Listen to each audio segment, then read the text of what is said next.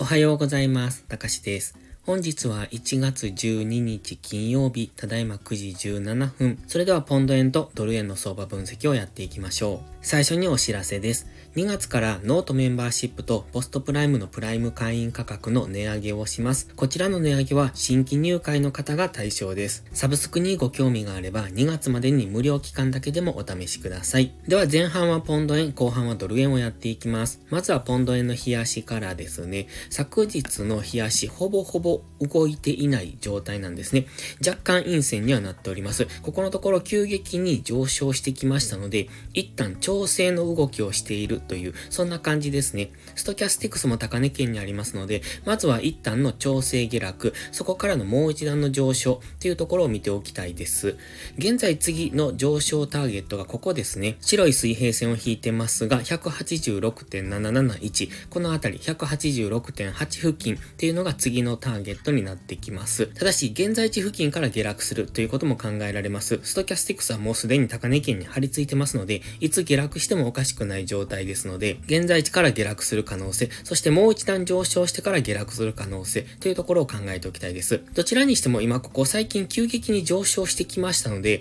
この調整下落っていうのはどこかで入ってきますので、今がもうすでに調整下落に入っているのであれば、本日も下落方向の動き、じりじりと下落していくような、そういう動きになってくるかもしれませんし、もう一段上昇してから調整下落に入るかもしれない。まだ上昇余地はあるんですが、どんどん上昇する相場っていうのもありませんので、必ずジグザグと動いてきますので、今はその下落方向の動きにいつ入るのかっていうのを見ておきたいですね。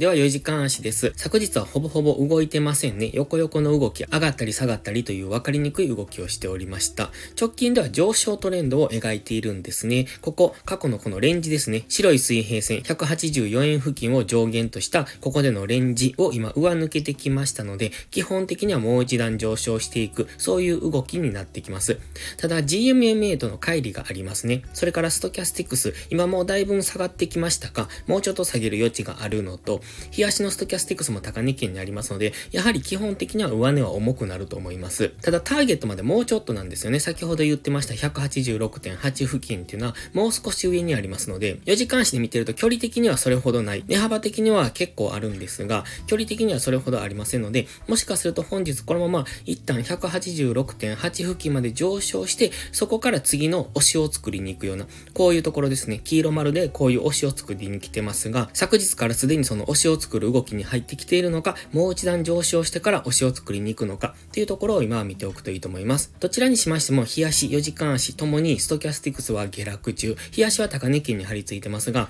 上値は重くなってくると思いますので、もし昨日のこの浅い押しから上昇していった場合、上値は限定的になってくると思いますので、ここからどんどん上昇していくようですと、その上昇は注意が必要です。基本的にはもう少ししっかり押しを作ってほしい。GMMA の青帯ぐらいまでの押しを作ってくるのが理想的ですね。では1時間足です。1時間足も綺麗に上昇トレンドを描いております。この過去の揉み合いからそこを上抜けての上昇になってきてますが、おとといのこの上昇があるので、昨日は調整の動きをしてきてます。本日はもう一段上昇するとすると、先ほどの186.7付近、8付近ですね。そのあたりまで上昇する可能性はあるんですが、今1時間足の GMMA にちょうど昨日のこの横横の日柄調整の動きから GMMA 接触で本日ここから反発できるのかっていうところを見ておきたいです。ただ以前から言ってますように、この緑のゾーンっていうのは上値が重くなるところですので、このまま上抜けられなければ、先ほど言いました4時間足の GMMA 付近ですね。1時間足ですと、この黄色のゾーンを描きました。このあたりですね。184円付近っていうのがちょうどこの黄色のゾーンになりますので、このあたりまでの下落を見ておきたい。そうすると次4時間足のここでジグザグという、そういうトレンドを作ってきますので、こういう動きですよね。こんな感じの動き。なので、こういう風に下げてくれば、そこは次、押し目を作ってくれる感じなんですが、下がってこずにこのまま上昇していった場合は、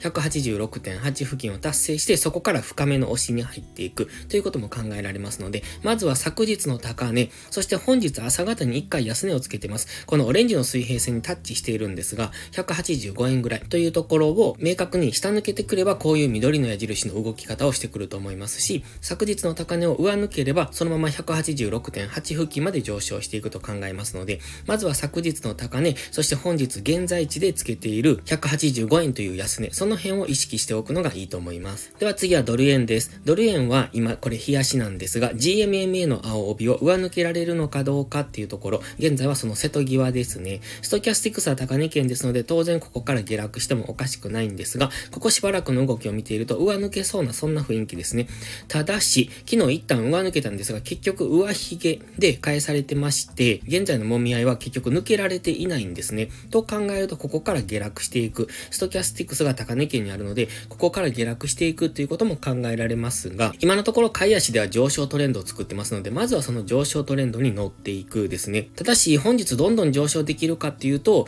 えっと、本日も今日朝方から結構強みに下落しましたよね。で、現在はそれが反発しているところなんですが、もうしばらくこの辺、日足では GMMA の青帯の今ちょうど上にあるというか重なっているところなんですが、この辺りで揉み合ってからの次の上昇になっていくのかなという、そういうイメージを持ってますので、まだ今日、そして、え来週前半っていうのは分かりにくい動きをしてくるかもしれませんね。では4時間足です。4時間足は今上昇トレンドを作っているんですね。ここ GMMA の青帯も上向きですよね。そして高値を切り上げ、安値を切り上げというところで上昇トレンドを作っている。その中で昨日一旦直近の高値を上抜けて高値更新をしてから今押しをつけに来ているというそういう動き方です。GMMA の青帯に過去接触して上昇してますが今回もそういうような動きをイメージしておりますので今 GMMA の青帯付近まで下落してきてますよね。ですのでこの辺りで揉み合ってこの昨日からの強い下落が転換したところからの次の上昇の流れを見ておきたいですね。ただストキャスティクスもう少し下げる余地がありますし、日足のストキャスティクスも高値圏にあったので、基本的には上値は重くなってくると思いますので、GMMA 接触からの上昇が昨日の高値を超えていくというイメージはありませんので、まずは昨日の高値、それから昨日の安値、まあ、GMMA の青帯付近ですね、そのあたりでのレンジと考えておくのがいいですね。今は日足での大きめの下落に入るかもしれない場所にはあるんですが、基本的には上昇トレンド中ですので、この上昇トレンドの流れに乗っていく。つまり下がったところから買っていくっていう、そんな考え方を持っておくと安全です。では、1時間足です。1時間足はエリオット波動の5波をイメージしておりました。ちょうど昨日のの上昇がその5波の最終の局面という、そんな感じですね。そこから今、修正波に入っていると考えております。この矢印ですが、昨日のブログに載せたものと同じものをそのまま載せているんですが、ちょうどこの矢印通りの動きをしてきてますよね。昨日はここから始まっているんですが、一度押しをつけに来ました。ちょっとこの145円という白い水平線には到達してませんが、その辺付近からの上昇、この矢印ですね。その上昇の動き、それからこの赤い水平線145.5